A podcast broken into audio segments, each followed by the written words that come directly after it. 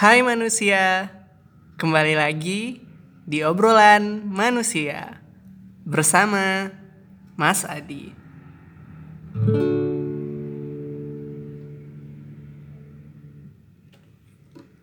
Nah, kita kembali bersama Mas Adi di obrolan manusia. Hari ini adalah episode pertama kita di obrolan manusia. Yang mana hari ini Mas Adi mau membahas tentang mahasiswa baru alias maba ya. Dulu Mas Adi juga adalah seorang maba di tahun 2016 di sebuah universitas negeri di salah satu provinsi di Indonesia. Nah, di podcast hari ini yang bakal kita bahas itu ada dua. Yang pertama itu adalah hal yang harus dilakukan oleh maba. Dan yang kedua adalah hal yang harusnya tidak dilakukan oleh maba atau mahasiswa baru. Mungkin untuk podcast ini nggak semua poin di sini berlaku ya untuk mahasiswa baru di jurusan-jurusan tertentu karena pada kenyataannya yang Mas Adi lihat juga kadang mahasiswa baru per jurusan itu emang perlakuannya beda banget. Kadang antara satu jurusan dan satu jurusan lainnya.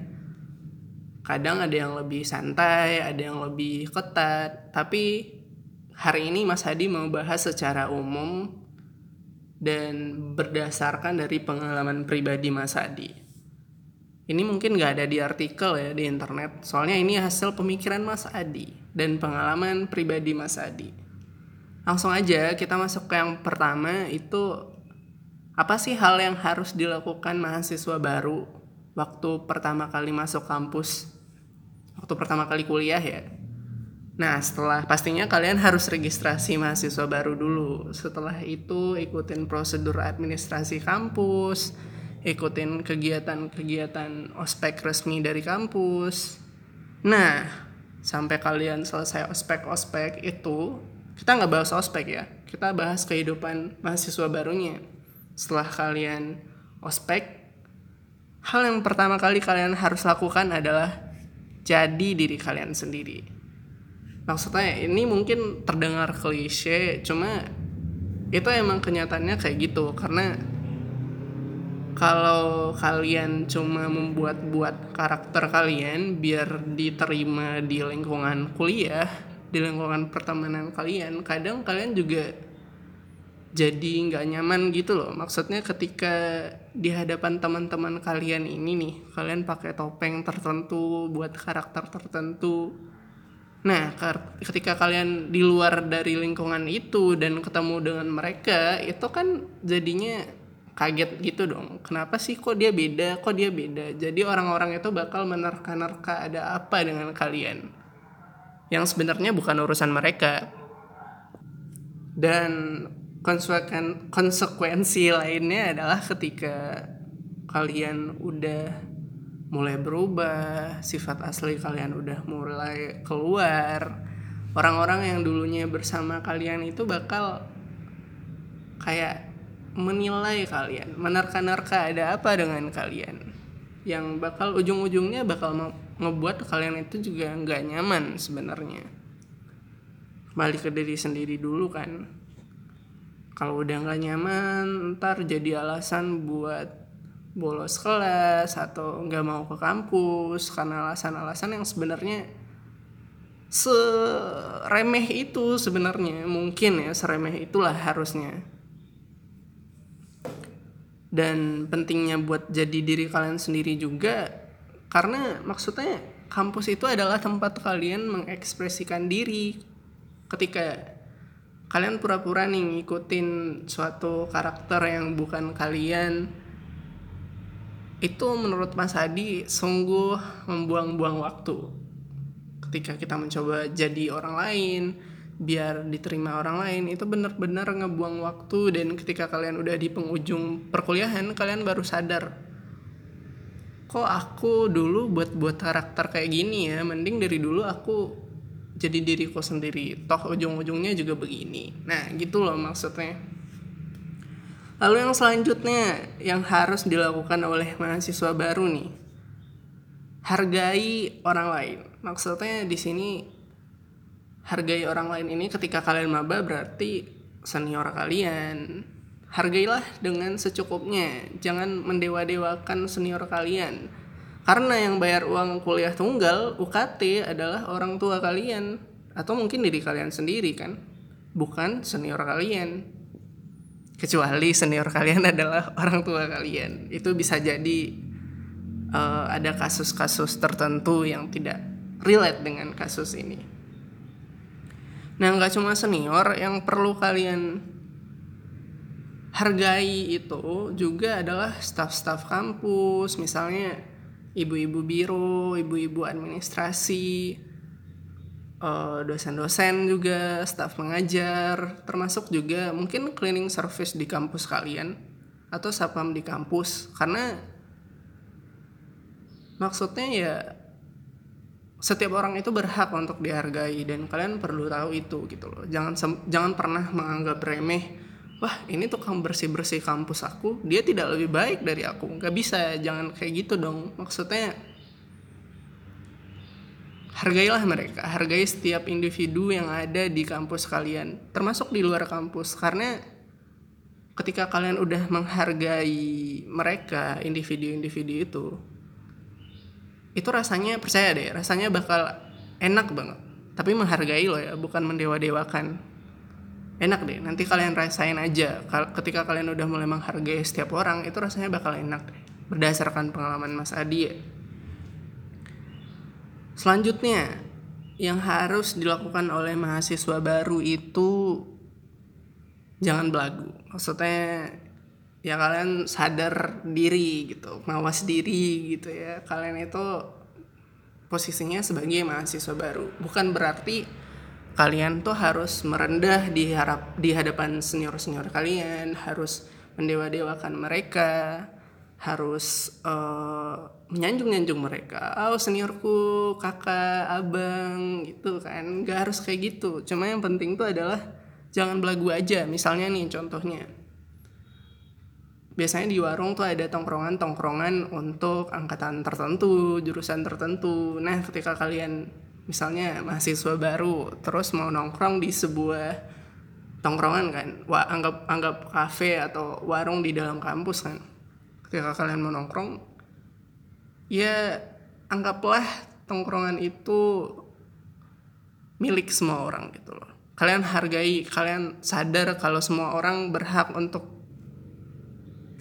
merasakan kenyamanan selama makan di sana. Jadi jangan belagu. Contohnya belagu ya kalau di kafetaria kampus itu kalian berkelakar seenaknya suara sekeras kerasnya dan tidak meng mempedulikan uh, situasi orang lain keganggu nggak ya? Nah hal-hal kayak gitu. Karena ketika kalian udah belagu kayak gitu maksudnya ya orang otomatis akan ngeh lah kalian itu kayak ah anak ini kenapa belagu sekali? Nah yang harusnya kalian tidak jadi pusat perhatian uh, malah ujung-ujungnya kalian jadi pusat perhatian. Mungkin bisa jadi dapat ospek tambahan di luar ospek lainnya karena sifat belagu kalian.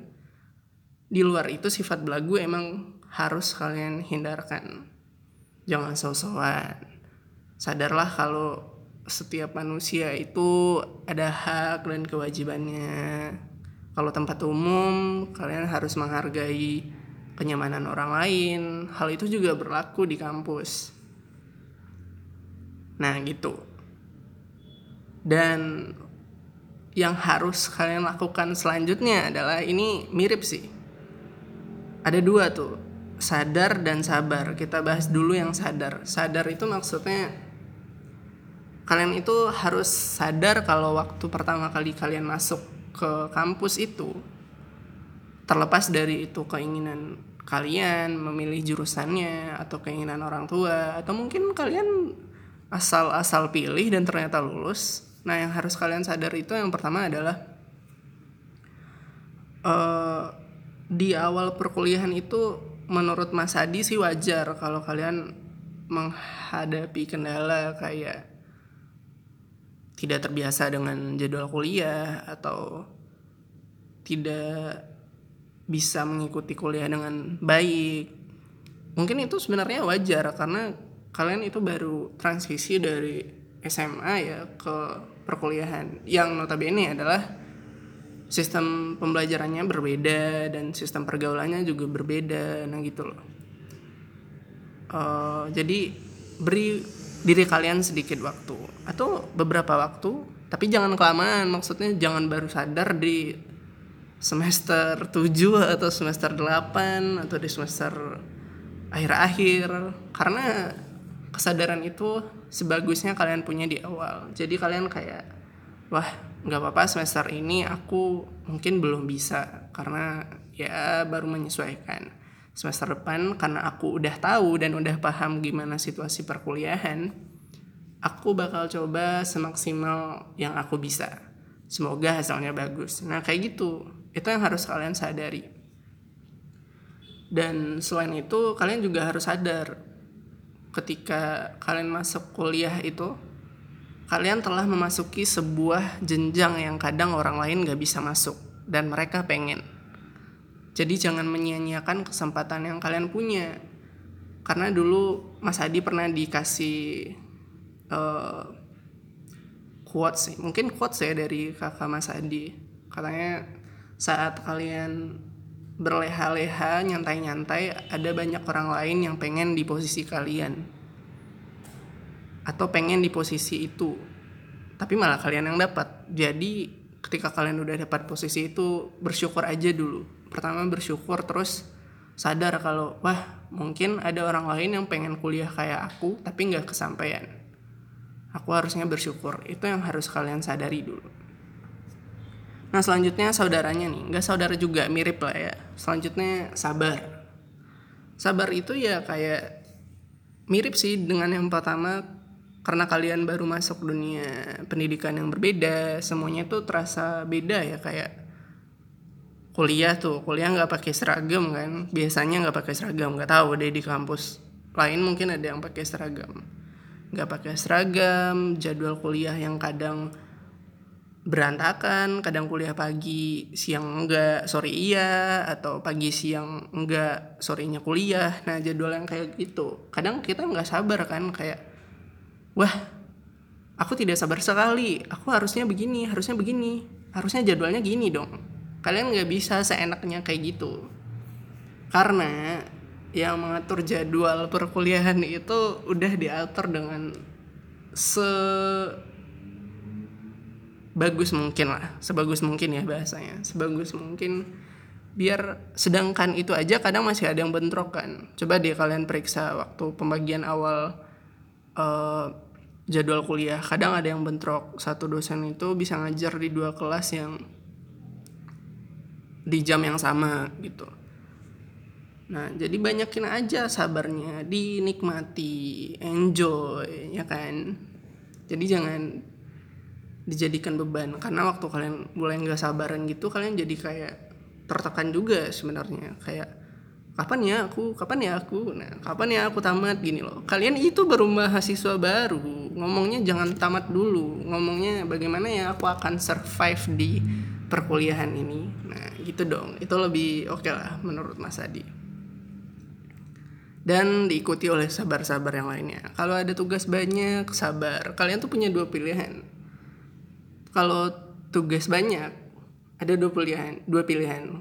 Termasuk kalau kuliahnya sibuk ya pilihan pertama kalian sabar dan ngikutin prosedur. Yang mana hasilnya kadang ya kita nggak tahu tapi percaya aja deh. Kalau kita udah maksimal insya Allah ya semoga gitu hasilnya juga maksimal. Yang kedua adalah kalian biarkan itu semua. Kalian acuhkan ada tugas tidak usah dikerjakan. Atau wah kuliah ini jaraknya dekat tapi bisa masuk dua-duanya. Aku masuk satu saja deh. Nah kayak gitu. Uh, kalian ada dua pilihan. Pertama tidak sabar dan sabar. Itu mungkin uh, penjelasan dari hal sabar ini ya menurut Mas Adi nih Nah, itu sih hal-hal yang harusnya dilakukan oleh mahasiswa baru waktu pertama kali masuk kampus nih, menurut Mas Adi. Mungkin kalau yang denger ini nggak mahasiswa baru, mungkin juga bisa bernostalgia. uh, dengan kenangan-kenangan kuliahnya mungkin udah ada yang tamat juga kali ya, atau udah semester akhir mungkin kalau ada kenangan-kenangan bisa deh kabarin Mas Adi nanti Mas Adi dengar deh keluhan kalian atau kenangan kalian. Nah selanjutnya kita masuk ke poin yang kedua ya. Poin besar yang kedua itu adalah hal yang tidak seharusnya dilakukan oleh mahasiswa baru. Ada beberapa nih. Ini cukup banyak juga.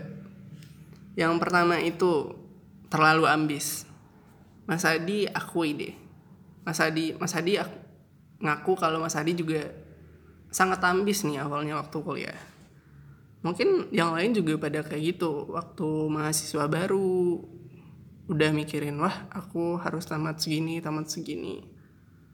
Sebenarnya nggak salah dengan ambis, cuma ambis itu akan jadi masalah ketika ambisi kalian gak kecapai dan kalian tidak bisa berdamai dengan hal itu. Nah itu yang buat kalian jadi kayak tertekan, sedih, atau mungkin stres nggak tahu deh. Semoga enggak ya.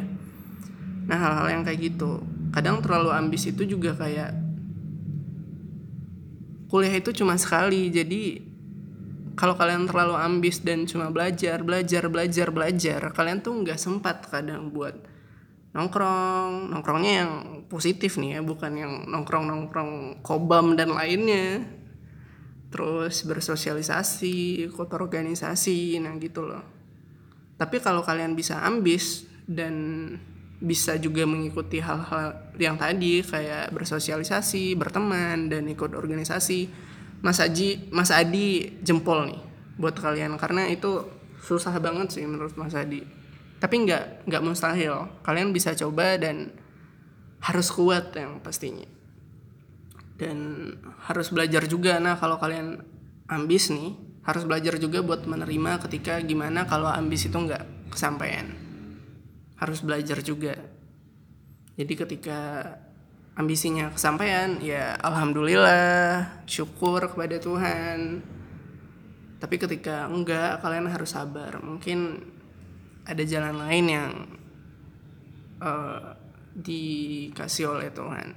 Atau ada jalan lain buat kalian uh, selanjutnya itu ya pokoknya jangan terlalu ambis. Kalau mau terlalu ambis harus ada backup plan ya yang kedua mendewas mendewakan senior. Ini ada kaitannya dengan yang pertama ya yang menghargai semua individu. Nah maksudnya jangan mendewakan senior itu kayak kadang kita ketika maba ya kita tuh terlalu dek kamu gini ya kamu gini ya kamu gini ya. Nah kita tuh terlalu mengiyakan semuanya gitu loh. Dan beranggapan wah uh, senior aku baik sekali mau menyuruh nyuruh aku. Anda itu bukan dibaiki. Tolong dipilah-pilah dulu waktu kalian ospek ya ospek yang resmi ataupun tidak resmi. Tolong dipilah-pilah dulu. Uh, mana sih hal yang dikatakan senior yang harus diterima yang bisa diterima mana yang nggak bisa diterima karena kadang ya Mas Adi kan juga pernah sebagai senior nih. Kadang semua yang dikatakan senior itu nggak selalunya benar. Yang contohnya ini paling fatal nih. Ketika kalian mau masuk sebuah kelas yang dosennya itu punya reputasi buruk mungkin di senior senior kalian pas mereka tanya dek kamu kuliah ini sama siapa? Terus kamu jawab misalnya sama bapak A nih katanya. Kata kita kan sama bapak A kak atau bang gitu kan terus mereka kayak gini jawabnya ya ya udah pasrah aja nanti juga bakal dapat E sama D nah itu tuh yang membunuh uh, semangat mahasiswa-mahasiswa baru dan junior-junior kalian. Please buat senior-senior yang kayak gitu stop deh kayak gitu, please. Contohnya, dulu Mas Adi juga pernah kayak gitu. Dapat sebuah dosen yang katanya, "Wah, kamu juga bakal dapat di A2E," kata senior nih ya. Dan ternyata Mas Adi buktikan. Uh, Mas Adi coba masuk setiap kelasnya, mencoba faham materinya walaupun tidak begitu paham ya karena topiknya emang Mas Adi lemah sekali waktu itu pemahamannya. Dan di akhir perkuliahan Mas Adi dapat nilai C. Yang mana C itu udah lulus dan udah bagus untuk ukuran nilai bapak itu. Karena yang lain cuma dapat A atau B itu cuma satu apa dua orang, selebihnya D, E dan beberapa orang C. Nah, setidaknya dengan kalian masuk itu aja dan mencoba maksimal, kalian bisa dapat C yang notabene itu lumayan lah ya lulus gitu untuk mata kuliah yang kadang kalian gak suka gitu. Ya syukurlah dapat C. Nah, itu mending. Dan hal-hal yang dikatakan senior kalian sebelumnya itu kadang nggak harus kalian percaya karena percaya deh setiap zaman setiap angkatan itu kadang ada hal yang berbeda nggak semua hal itu bakal sama di setiap angkatan coba deh percaya deh sama masa di buat yang satu ini. Terus ketika senior kalian misalnya nyuruh-nyuruh yang nggak masuk akal nah itu please jangan deh. Seniornya juga jangan membodoh-bodohi juniornya. Kalian nyuruh yang masuk akal aja gitu loh. Jangan hal-hal yang kadang nggak ada gunanya. Kalian gunakan alibi untuk membangun karakter tapi akhirnya juga nggak ada gunanya. Percaya deh. Uh, Mas Adi nggak bisa sebut spesifik ya. Contohnya misalnya uh, dek kamu uh, di kos ya? Iya di kos kak. Ya ke sini sekarang ke pasar ke tongkrongan padahal udah jam 12 malam. Besok kalian mau kuliah pagi. Kalian gak gak yakin juga bakal bangun pagi. Duit mau ke sana juga belum tentu ada karena kadang anak kos kondisi keuangan memang memprihatinkan ya karena baru-baru pisah tuh jadi ngatur duit rada-rada susah. Nah balik lagi kalian disuruh nih jam 12 malam ke sebuah tongkrongan yang jaraknya mungkin 20 menit dengan kendaraan. Dan hasilnya juga kadang nggak ada. Di akhir kalian perkuliahan itu bakal sadar di semester semester semester akhir. Wah ternyata nggak ada gunanya ya aku menuruti kata-kata seniorku waktu itu. Nah kadang kayak gitu. Ada case yang kayak gitu. Mas Hadi juga ngerasa kok nggak semua yang dikatakan senior itu benar jadi intinya hal positif dari senior kalian itu kalian bisa ambil dan mungkin diteladani beberapa diolah lagi disesuaikan. Tapi kalau yang pure negatif atau nggak ada gunanya sama sekali mending nggak usah deh. Banyak hal yang bisa kalian lakukan daripada ngikutin itu. Selanjutnya nih ya. Salah pilih prioritas. Nah itu ada hubungannya juga dengan yang tadi. Jadi kalian waktu baru masuk kuliah itu sebagusnya susunlah skala prioritas kalian gitu loh terserah sih kalian nyusun paling atas itu apa gitu. Tapi kalau bisa ya kuliah dong karena tujuan kalian kuliah ya mendapatkan ilmu tamat dapat nilai bagus gitu kan. Bisa digunakan untuk lamaran kerja. Jadi itu kalau bisa ini kalau skala prioritas Mas Adi itu kuliah uh, orang tua kadang itu 11 12 lah ya kuliah sama orang tua organisasi pertemanan. Nah gitu. Dan hal-hal lainnya ke bawah. Nah itu kalian harus sebaiknya tentukan dari awal. Karena ketika kalian udah punya skala prioritas ketika ada dua hal yang berbenturan nggak berbenturan sih. Kejadian nih waktu yang sama misalnya organisasi atau kuliah di saat yang bersamaan. Kalian udah tahu jawabannya apa karena kalian udah punya skala prioritas. Udah tahu mau milih yang mana jadi kalian nggak bingung lagi nantinya ke depannya itulah kira-kira gambaran skala prioritasnya. Kalau bisa sih ya nyusunnya tuh berdasarkan manfaatnya dan uh, konsekuensinya juga deh. Itu bisa dipertimbangkan buat nyusun skala prioritas kalian. Tapi itu tergantung ke kalian. Siapa tahu kalian ada yang punya kerja sambilan bisa masukin itu di salah satu skala prioritas kalian. Atau mungkin organisasi di atas segalanya mungkin bisa di posisi nomor satu. Itu kembali lagi ke kalian. Tapi ingat ketika kalian udah nyusun skala prioritas kalian tuh harus uh, bisa menerima konsekuensinya gitu loh di atas skala prioritas kalian itu. Kalau ini kejadian aku siap menerima konsekuensinya gitu loh.